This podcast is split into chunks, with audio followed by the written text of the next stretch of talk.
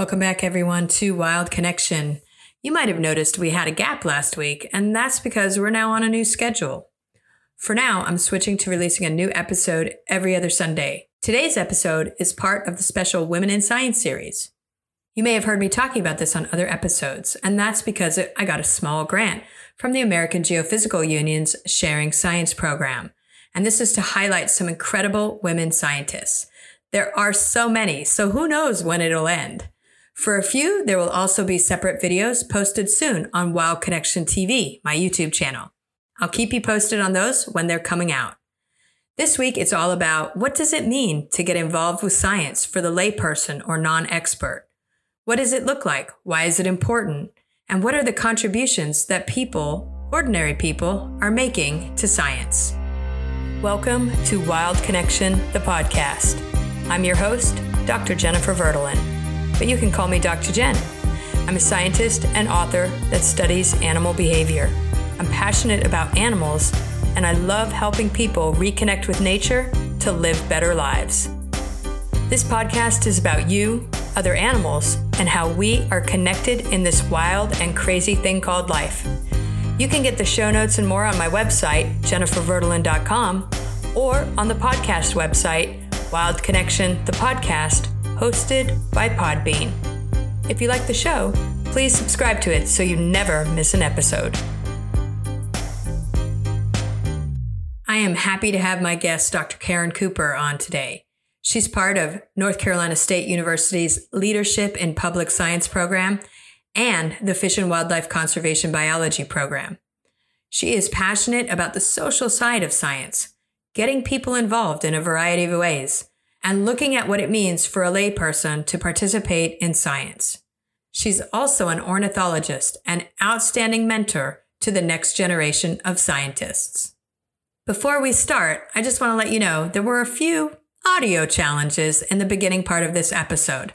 There was some construction going on during the interview, and I couldn't quite get rid of all the disturbance. So, apologies for that. All right, here we go. All right, everybody, I'm really excited to uh, include Dr. Caren Cooper. She's part of our Women in Science series. Uh, welcome to the show.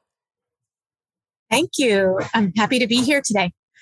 You know, before we dive into your work, and you you really work on a lot of different topics, I'm always wanting listeners to hear about how you ended up on this path and how you ended up in science. Okay. Um, yeah, my route to science. Uh, so part of my route is actually a story that I hear a lot, which is that, um, like I really liked animals, I also and wildlife, but the um, so initially when I was young, like in middle school, um, to me that translated as oh I should be a veterinarian. So I worked at vet clinics, you know, volunteered at them, worked at them. Um, I thought that was like the path that people took if they sort of had connection to nature and, and pets also and animals and whatnot. And then, uh, and then like people like Jane Goodall, like re- I read her books, like about wildlife biology and just some other like experiences like that made me realize, oh, there's this whole, this whole possible careers in um, wildlife conservation and in science. And I guess I'll add too that, like, um, well, so my my family, I was born on Long Island. My parents were city people, but when I was young, we moved down to the south southeastern U.S. and lived in fairly rural places. And so I really ha- spent a lot of time like exploring nature and the outdoors. And it's funny to me now that like everyone seemed to associate that with, oh, Caren will be a scientist. Like there was always this assumption about, oh, you like the outdoors. And nature, that must mean that you'll be a scientist, which I often have pondered on since. Like, why do we make that assumption? And I guess it comes back around now that a lot of my focus is on citizen science and participatory sciences that I don't know, maybe that would have been seen differently as like, oh, her interests are going to be fulfilled with this connection to science, whether it's her career or whether it's her hobbies or other interests. There's so many ways to be part of like those kinds of efforts. But at the time, it meant like, oh, well, that's going to be her profession. Anyway, so uh, so yeah, I guess it was um, my my interest in in nature and the outdoors that drew me to scientific interests. Yeah, that's well, it's so interesting because like you, I loved animals uh, as as a kid. And i again thought oh that means veterinarian you know? And i i worked in a veterinarian uh, uh, office and i i really don't i'm going to admit something now obviously quite publicly. But yeah you know those fainting goats that just faint when they encounter. Oh, no. Oh, so there are these fainting goats that when they're startled, they just faint. Oh, so, okay. so that was me in the veterinary office. well, I had a similar. So my cousin was a veterinarian, and he he invited me out to work with him one summer, and his main goal was to show me that I didn't want to be a veterinarian. Okay. Because he could see that I wasn't really like a people person.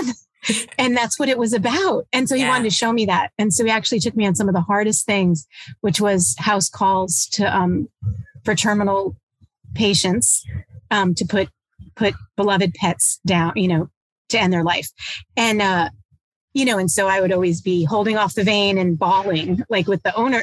Like it was so hard. And it totally made me realize, okay, yeah, this is not actually what I'm looking for. Yeah. Yeah, that was my other experiences. I, I will never forget the golden retriever, and I was crying harder than the owners. Mm-hmm. Yeah. And and the vet that I worked for, good natured patient man, said, "Okay, first of all, you know, so it was the smells that got me, not blood. You know, I kept uh, painting yeah. at smells, and he said, "This is not even like the worst thing you're going to encounter." Yeah. And then, of course it's a bit tricky if you are the one bawling harder than the owner. Yeah. Nope. yeah. So, so, but unlike you, I really didn't get the message that I could be a scientist, that there was scientists that studied wildlife behavior. But like you, it was through reading Jane Goodall's book and also Cry of the Kalahari by Mark and Delia Owens. Uh-huh. uh-huh. Yeah. That book is the one that made me go, oh, wait, there are people that can just go sit in a truck and look at lions. And right. that's a job. I need this job. And so you mentioned when you were younger that you explored nature a lot and, and that that was how you connected. Is that still how you connect to nature? Yeah, I guess so. I mean, in my interests, well, yes, in terms of my connection with nature and hiking and whatnot, in terms of my science has changed over time. And um, I still study birds and have an interest in birds, but I also study, you know, in the social sciences and human behavior. And a lot of that was driven by also my interest in conservation and just understanding that that really, you know, we don't change animal behavior. like it's not how we're going to conserve species typically. It's often about human behavior and and just wanting to have a uh, and just getting really curious about yeah, human behavior and how it relates to how we manage our natural resources on this planet. Yeah. Okay. So, and we're going to talk a little bit more about human behavior and how we might be able to manage human behavior when, especially when they insist on managing animal behavior uh, or other animal behavior, because, you yeah. know, we are animals.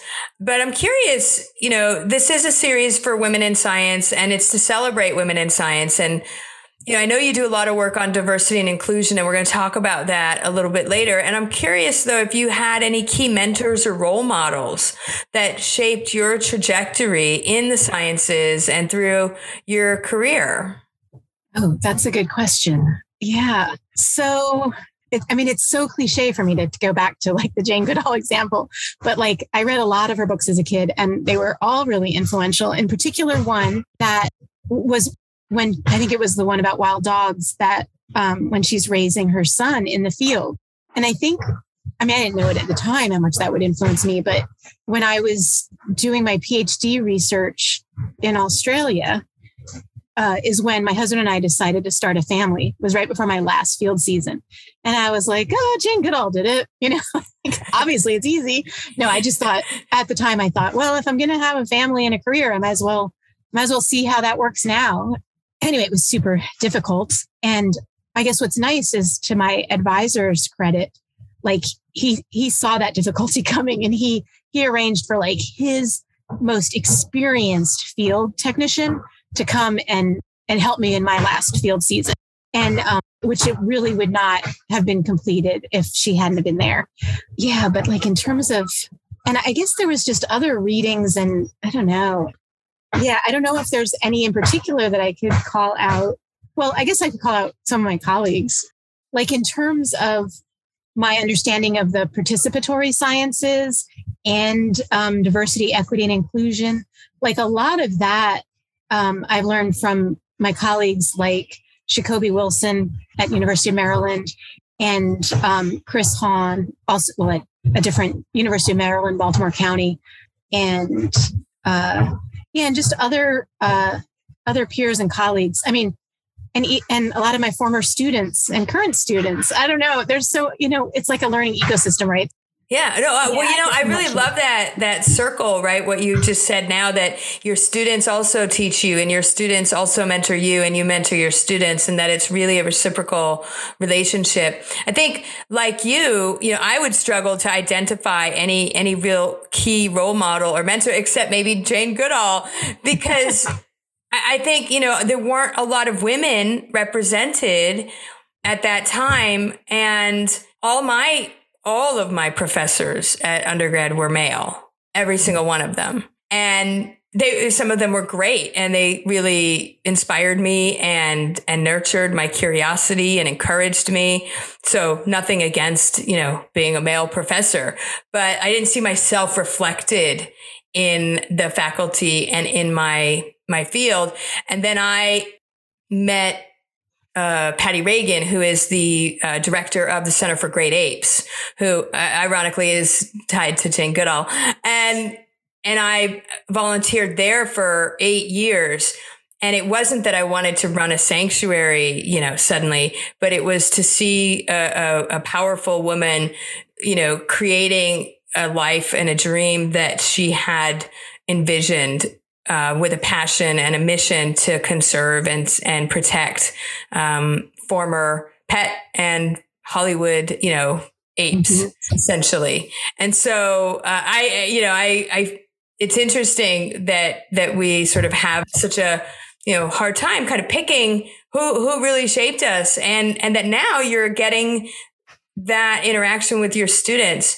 Um, you brought up diversity and inclusion and participatory science, and you do a lot of work in this space. And while I do want to talk about how they intersect, can you give us a little bit of background on what you know citizen science or participatory science i know where there's a you know conversation happening about what we call it but can you give us a little background on what what does it mean Sure.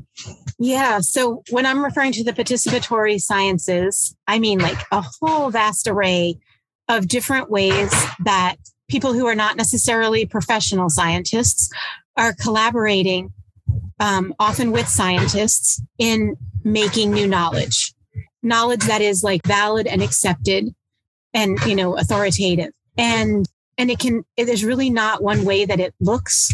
It can be very grassroots which is typically like a community science uh, sort of um, design. It can be very uh, even top down and geographically distributed, which is typically how a citizen science, science kind of approach looks.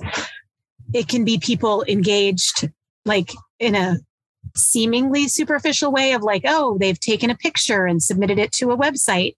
They might not even know like what type of flower it is, but they're submitting it and someone else is going to tell what it is to engagement that's really really substantial of like identifying an important question in a community that really needs to be addressed with hard good um, rigorous evidence. So it can really really vary. And and that's what i'm calling sort of these participatory sciences. And then there is like a lot of different jargon and terms that vary with so many different fields because it's happening in in public health in ecology and conservation in biochemistry, in astronomy, in microbiology, it, like just like almost every field we look in has some elements that are participatory and sort of some favored types of approaches that that field tends to take that just suit suit well to that field. And has that, when did that sort of start or become more common uh, to have participatory science as part of what we might think of as traditional science? I think, well, I mean, there's a few ways to answer that, I guess. Um, I mean, there's always been other other ways of knowing and discovery that's not been sort of our Euro- Eurocentric model of of science that we have here that's sort of i guess the dominant paradigm now.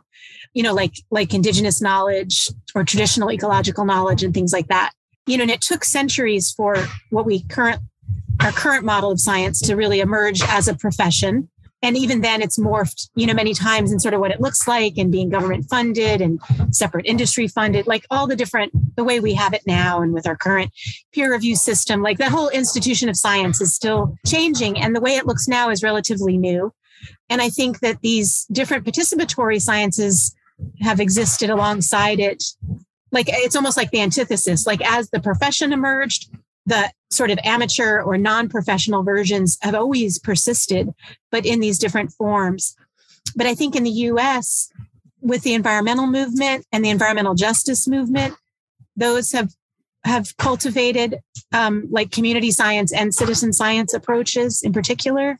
And then with the web technologies has cultivated a lot of new types of um, online sort of participatory science approaches and crowdsourcing. So there's been a lot of a lot of iterations over time. Right. Well, and I, I tend to think of like sort of the, you know, historical naturalist also as, you know, someone who might have been a philosopher and a writer and a lawyer or and a politician and then studied butterflies.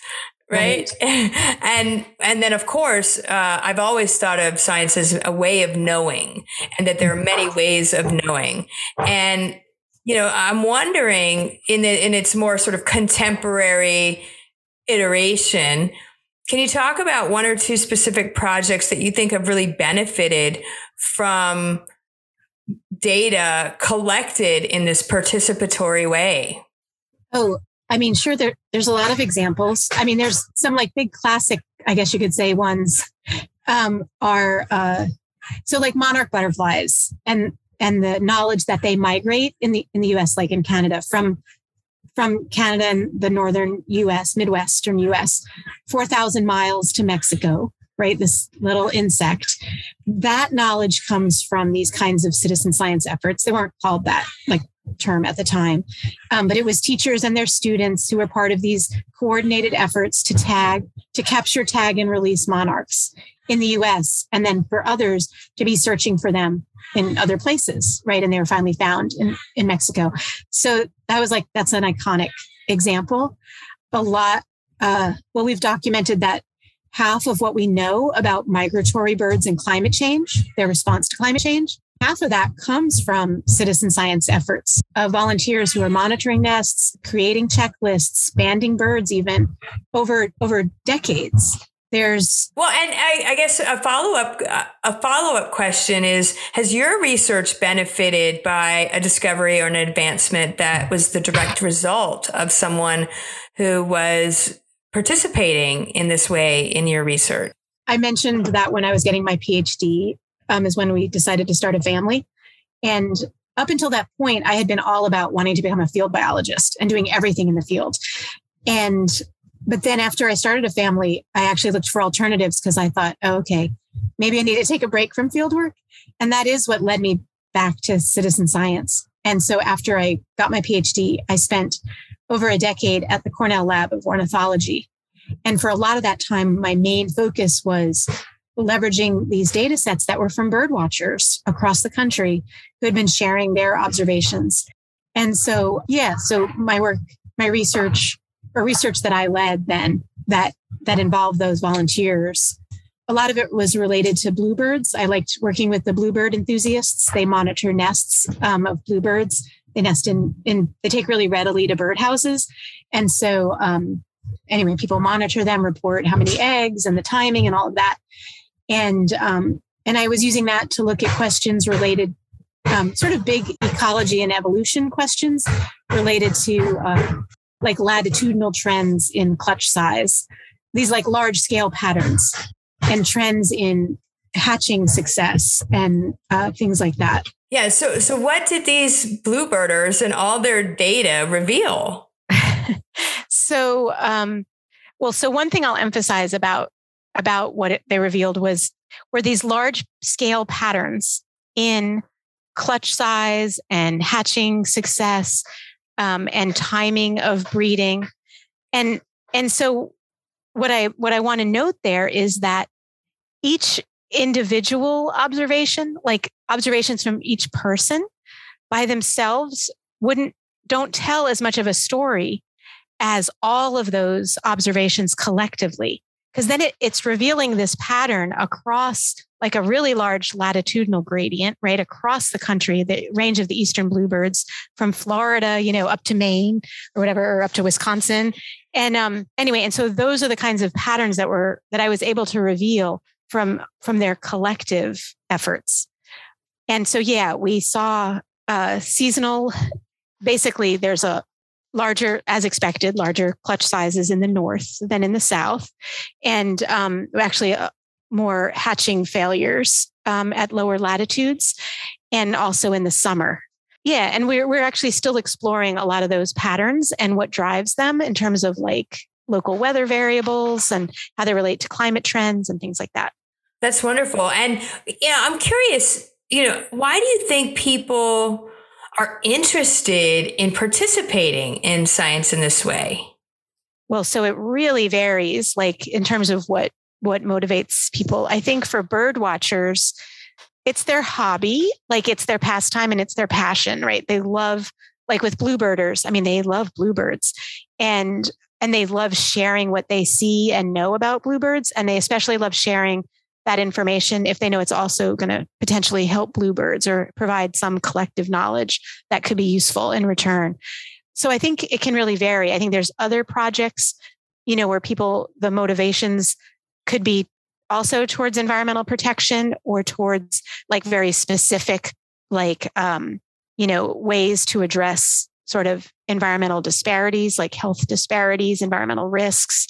It can really vary. Others, it might be like often like a gateway into like a professional development, you know, and those kinds of things. Like, so I think it's a wide range of reasons um, why people participate.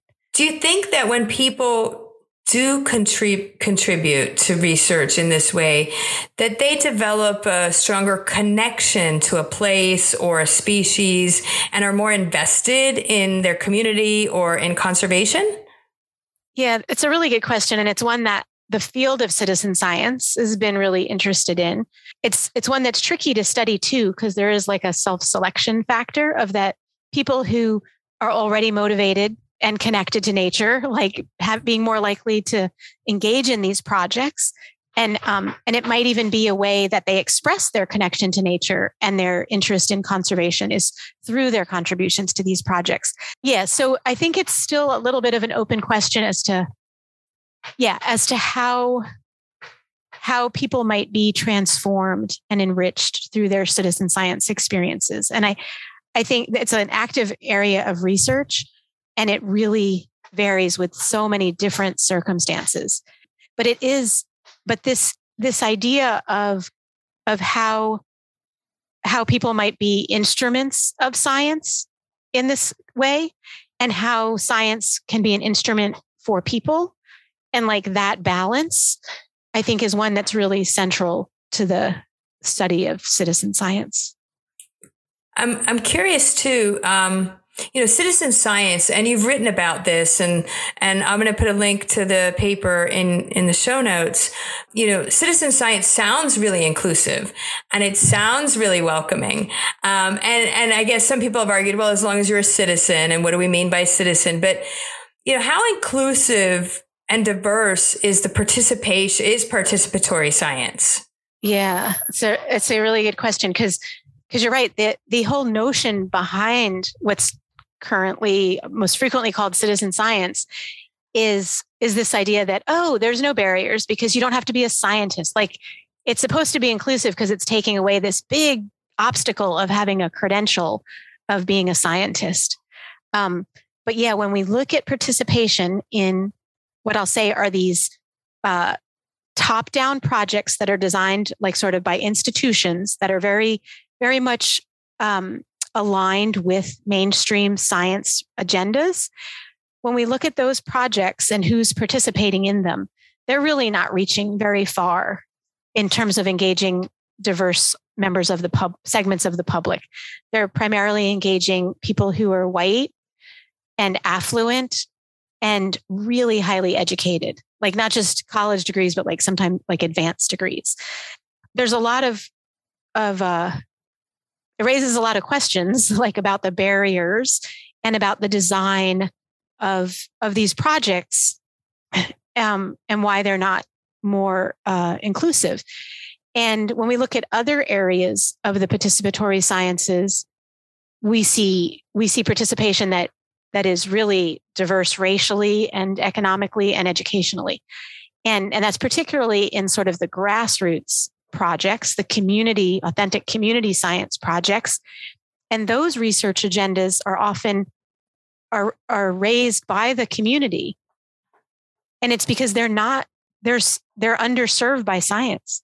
There's um, the mainstream science agendas are really not serving all segments of society.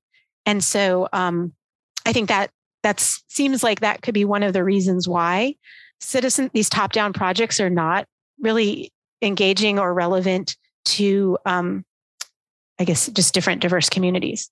And, and, to follow up on that, you know, I'm I'm curious. I'm I'm wondering, you know, top down to me sometimes uh, and, and maybe i'm i'm uh, pigeonholing the word top down to academic sort of agendas um, you know research you know academic institution based scientists mm-hmm.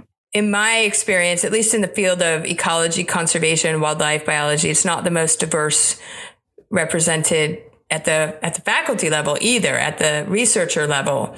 And so is there you know do you think that it's an issue also of that's being reflected in the recruitment strategies, or is it that the nature of some of these projects by definition excludes people. Uh, you know, I'm thinking of one example. I know, uh, you know, if, if we're doing a, let's say a, a big cat survey, you know, uh, in, in remote areas in Southern Arizona, then, you know, and you want to rely on citizen scientists to go check wildlife camera traps, those people need vehicles. They, right. you know, also need lots of time.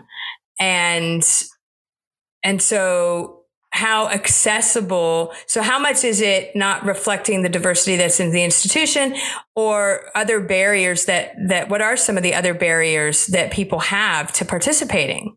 Yeah, it's all the above because it's, it's, yeah, um, lots of things, and and I think that um, when we think about citizen science and these top-down projects, a lot of times it's framed. Um, it is like vol- It's a it's a type of volunteering.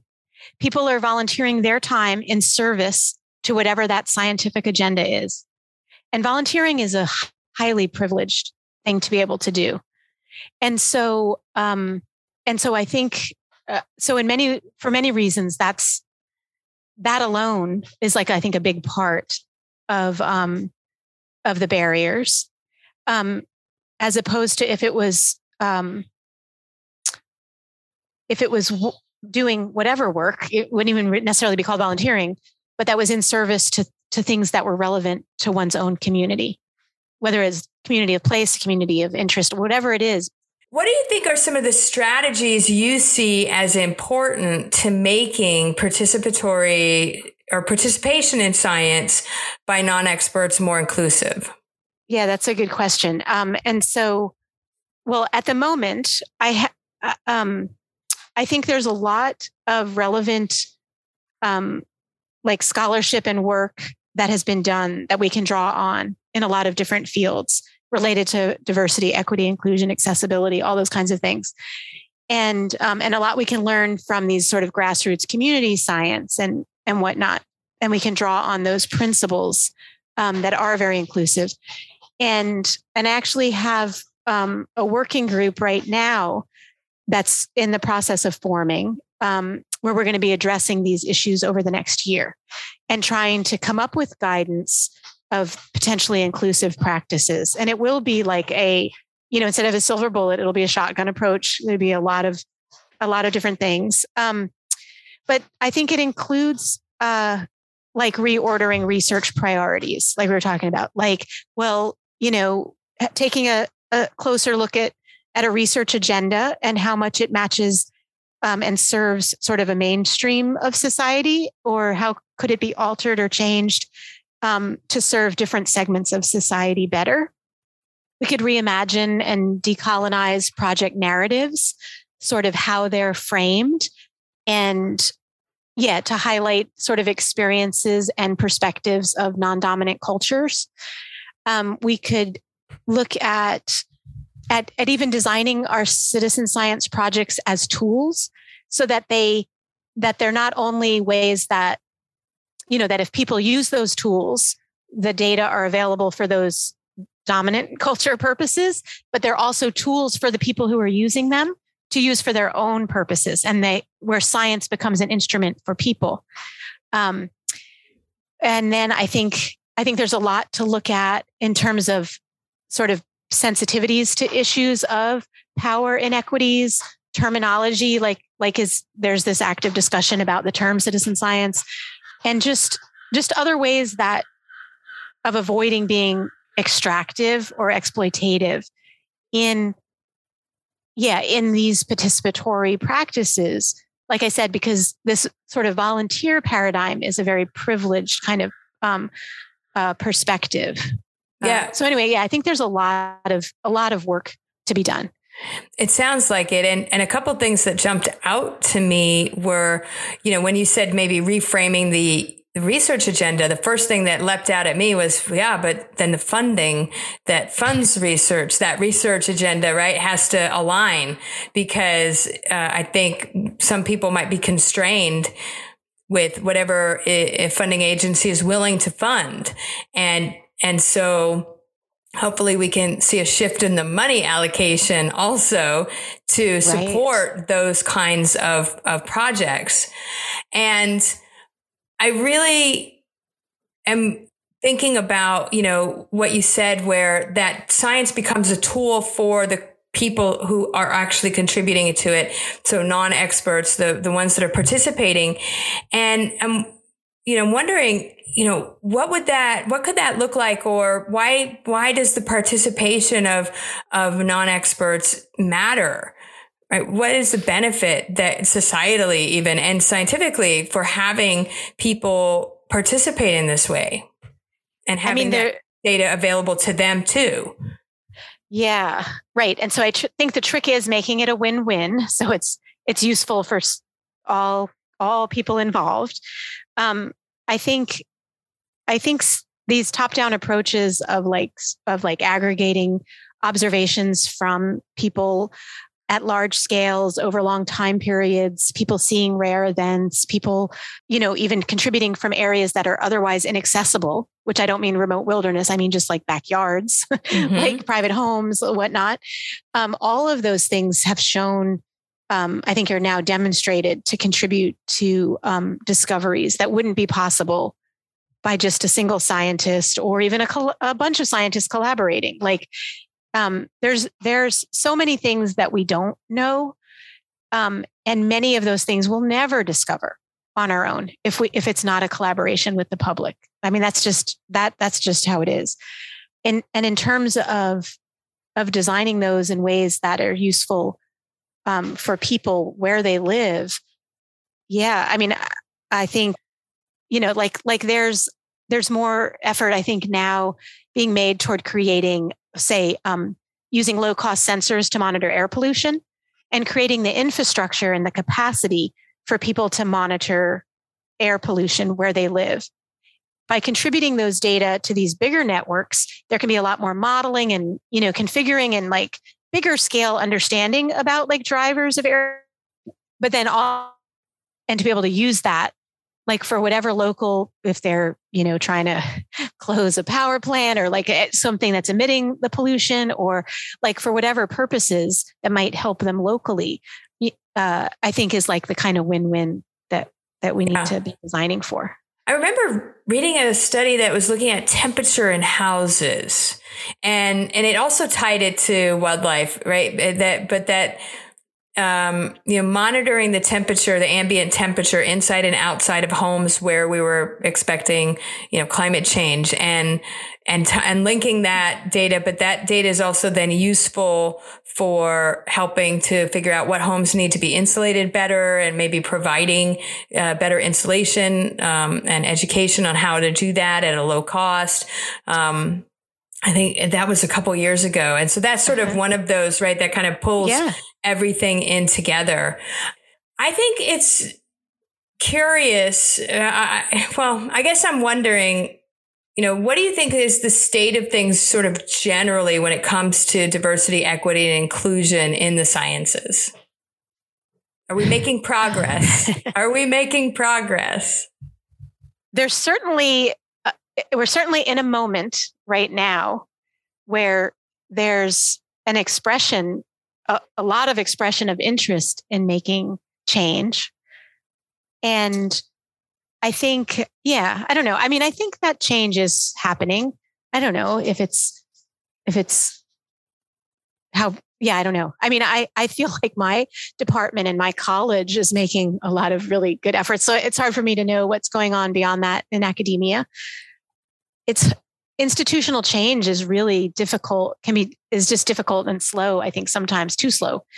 Yeah i don't know. I, like i feel like um, when i look back on my career um, and like we were talking about earlier like there like most of my professors were men um, and when i was in graduate school i did a master's which and it was predominantly men and like us few women we all were like our own little cohort together um, the few of us that were in that program. And then with my phd um, actually the lab was mostly women.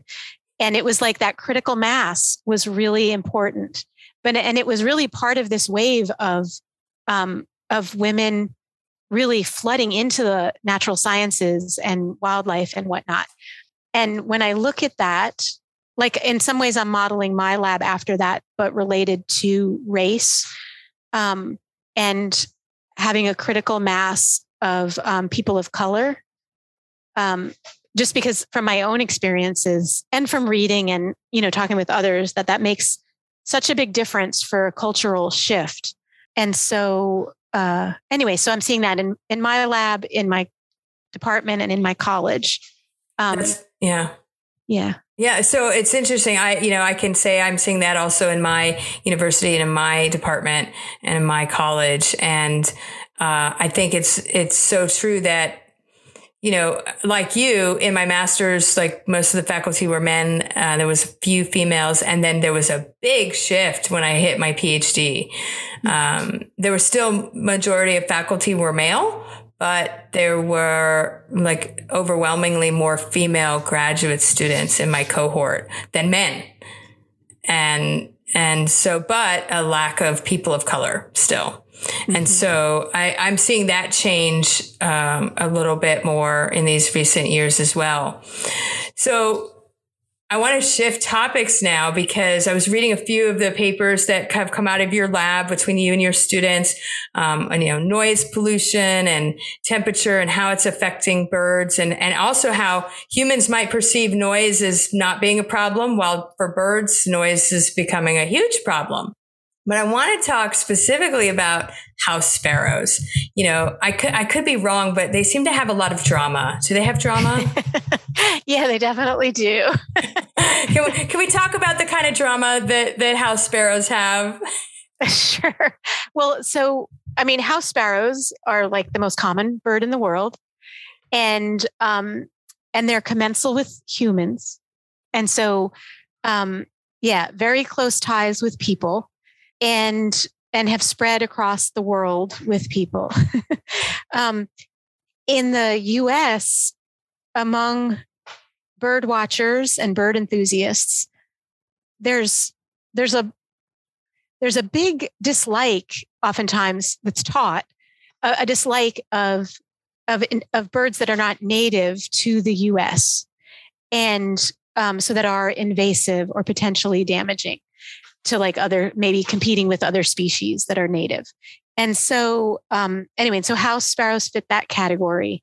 And they've been seen as a pest like as an agricultural pest in the past. And then among bluebirders who I've worked with quite a bit, um, they're seen as a nest competitor um, and and a uh, to bluebirds. And so, yeah, a lot of bluebird enthusiasts really, really don't like house sparrows. They're, yeah. Yeah. Well, you were talking about how much the bluebirders love their bluebirds. So I imagine anything, anything that were to, um, you know, create obstacles for their beloved bluebirds might be uh, the target of their, you know, angst. And so, but it's really fascinating, right? Because when we think about you know birders and bird lovers you know i've come across this topic before. I interviewed um, dr j. Drew lanham not too long ago and we were discussing you know how bird lovers you know hate some species of birds mm-hmm. for their kind of bad behavior and of course, from my perspective, they're not behaving badly. They're just better at. I mean, they're out. So I'll qualify that. not like they're better birds, but they're better at competing, you know, rather successfully. And, and, you know, I know from some of the papers I've read on, on house sparrows, like females in particular are really fierce when it comes to mm-hmm. getting a nest, kicking other birds out of a nest. You know, they, I mean, ruffle, they, they, you know, feathers fly basically. Yeah. Yeah. Um, for this. And so, um, you know, how do you navigate that kind of attitude or perspective when we're thinking about participatory science? yeah. yeah. Interesting. Um, I mean, so far we've just been sort of uh, trying to understand uh, like attitudes towards house sparrows. I mean, and so from a bluebirder's perspective, they're putting all this effort into um, providing homes for bluebirds to nest and raise their young. And you know, if they find that a, a house sparrow literally can kill a bluebird in its box, you know, and and to find that bluebird um, killed by a house sparrow, like yeah, I mean, it evokes a lot of emotion. Like there's just no doubt. To bring to that like conversations about management and management strategies and like what how to test those and what can be effective as opposed to just doing things that maybe satisfy a vengeful emotion but are really not effective. Um, yeah is the kind of conversations that that we like to have with bluebirders. Um, and and then to try to carry out studies collaboratively to figure out like what does work best. That's what sparrow swap was um, working towards. And yeah i mean and it's fascinating to me because um, yeah because like i said a lot of that like yes you were right when you said the bluebirds probably don't like any birds that disrupt the bluebirders don't like any birds that disrupt bluebird breeding. And that's true they don't like house wrens for example.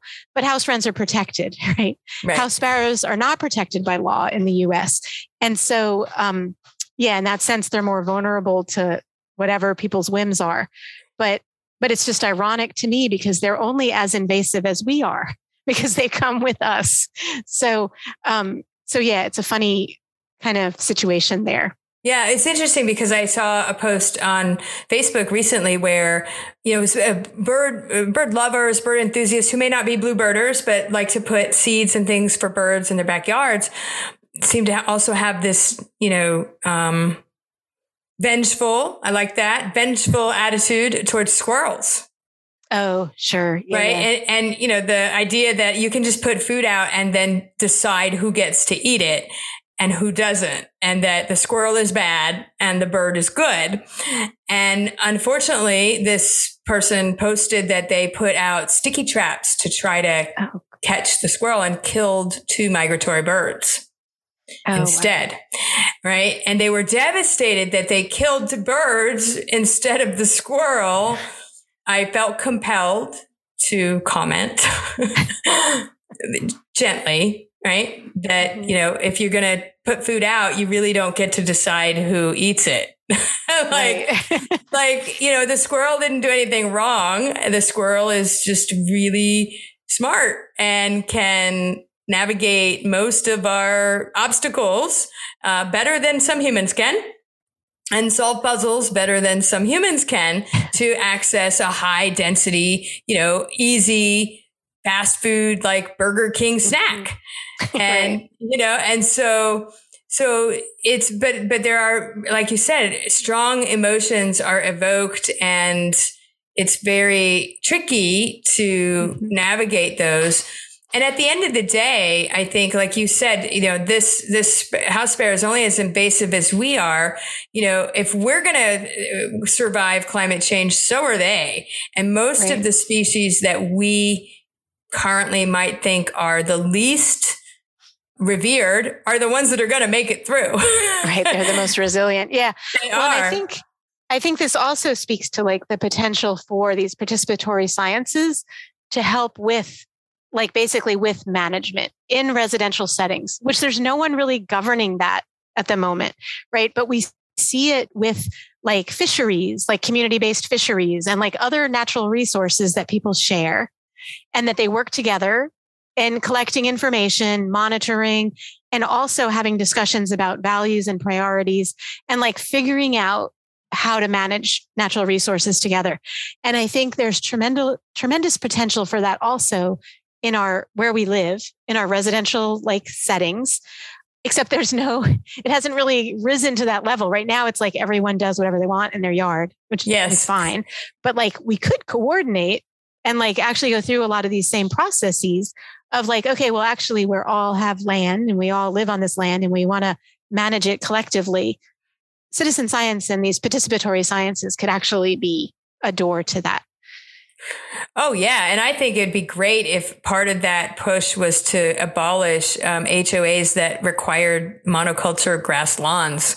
I've not, I've been not a fan of those forever. and instead, right, community management, like you put a pollinator garden in, I'll get the, you know, uh, coordinate the landscape to actually provide habitat for and support, you know, diversity of wildlife. That would be fabulous, yeah. which would also probably clean up the air locally and, you know, uh, all kinds of other amazing things could happen. Less fertilizer in the water, um, just by getting rid of grass lawns. That's my pitch. Um, what is what's happening next for you in your lab? Where are things going? A lot of my work is related to um, what I call the citizen science campus, which is has a lot of different dimensions to it, but it's about improving undergraduate education by um, offering citizen science opportunities in courses, um, undergraduate research experiences in which students can be ambassadors for citizen science projects. They can they can develop their science skills and identity by working with different groups and helping them do citizen science. Those kinds of things, I guess, working in creating um, different uh, tutorials and trainings um, for people who are helping facilitate citizen science with different groups.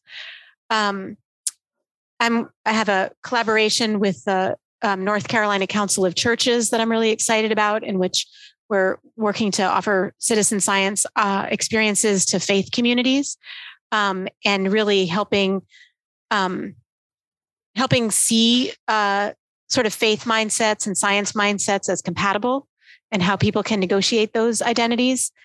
Um, looking uh, what other stuff? Oh, and then I have I have ornithology research happening. I have grad students, one who's studying red cockaded woodpeckers. It's a federally endangered species and um, their response to climate change.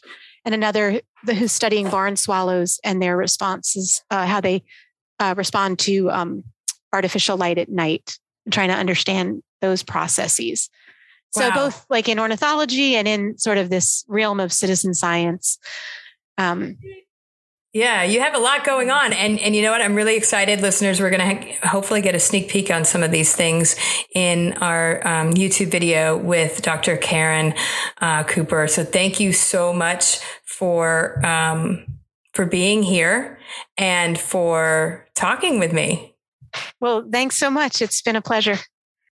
I want to echo what Dr. Cooper mentioned about how collaborative science and including non experts in science can lead to major discoveries and even policy changes.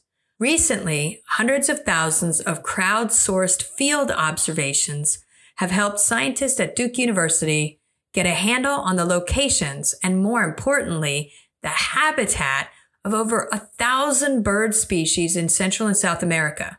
And these are birds that are on the brink. The lead scientist, Dr. Huang, noticed, much like my guest, that observations from your average birdwatcher has led to scientists realizing birds were living in places that scientists thought were a no go. This is a game changer when it comes to conservation because if you don't know where the species is and where it can live, you don't know how to target your efforts and what habitat to protect. I think where we need some work is addressing the gaps in using research as a tool to help communities engage in problem solving relevant to them, to participate in conservation in a meaningful way, and to remove the obstacles and barriers that make activities like birding or volunteering for only the affluent and privileged in our society. All right, that's the show. And like I mentioned at the top, we are going to try an every other week approach moving forward. Thanks for listening, and check out the show notes for links to some of the work covered on the show and for ways to get in touch and stay in touch with Dr. Cooper. Till next time.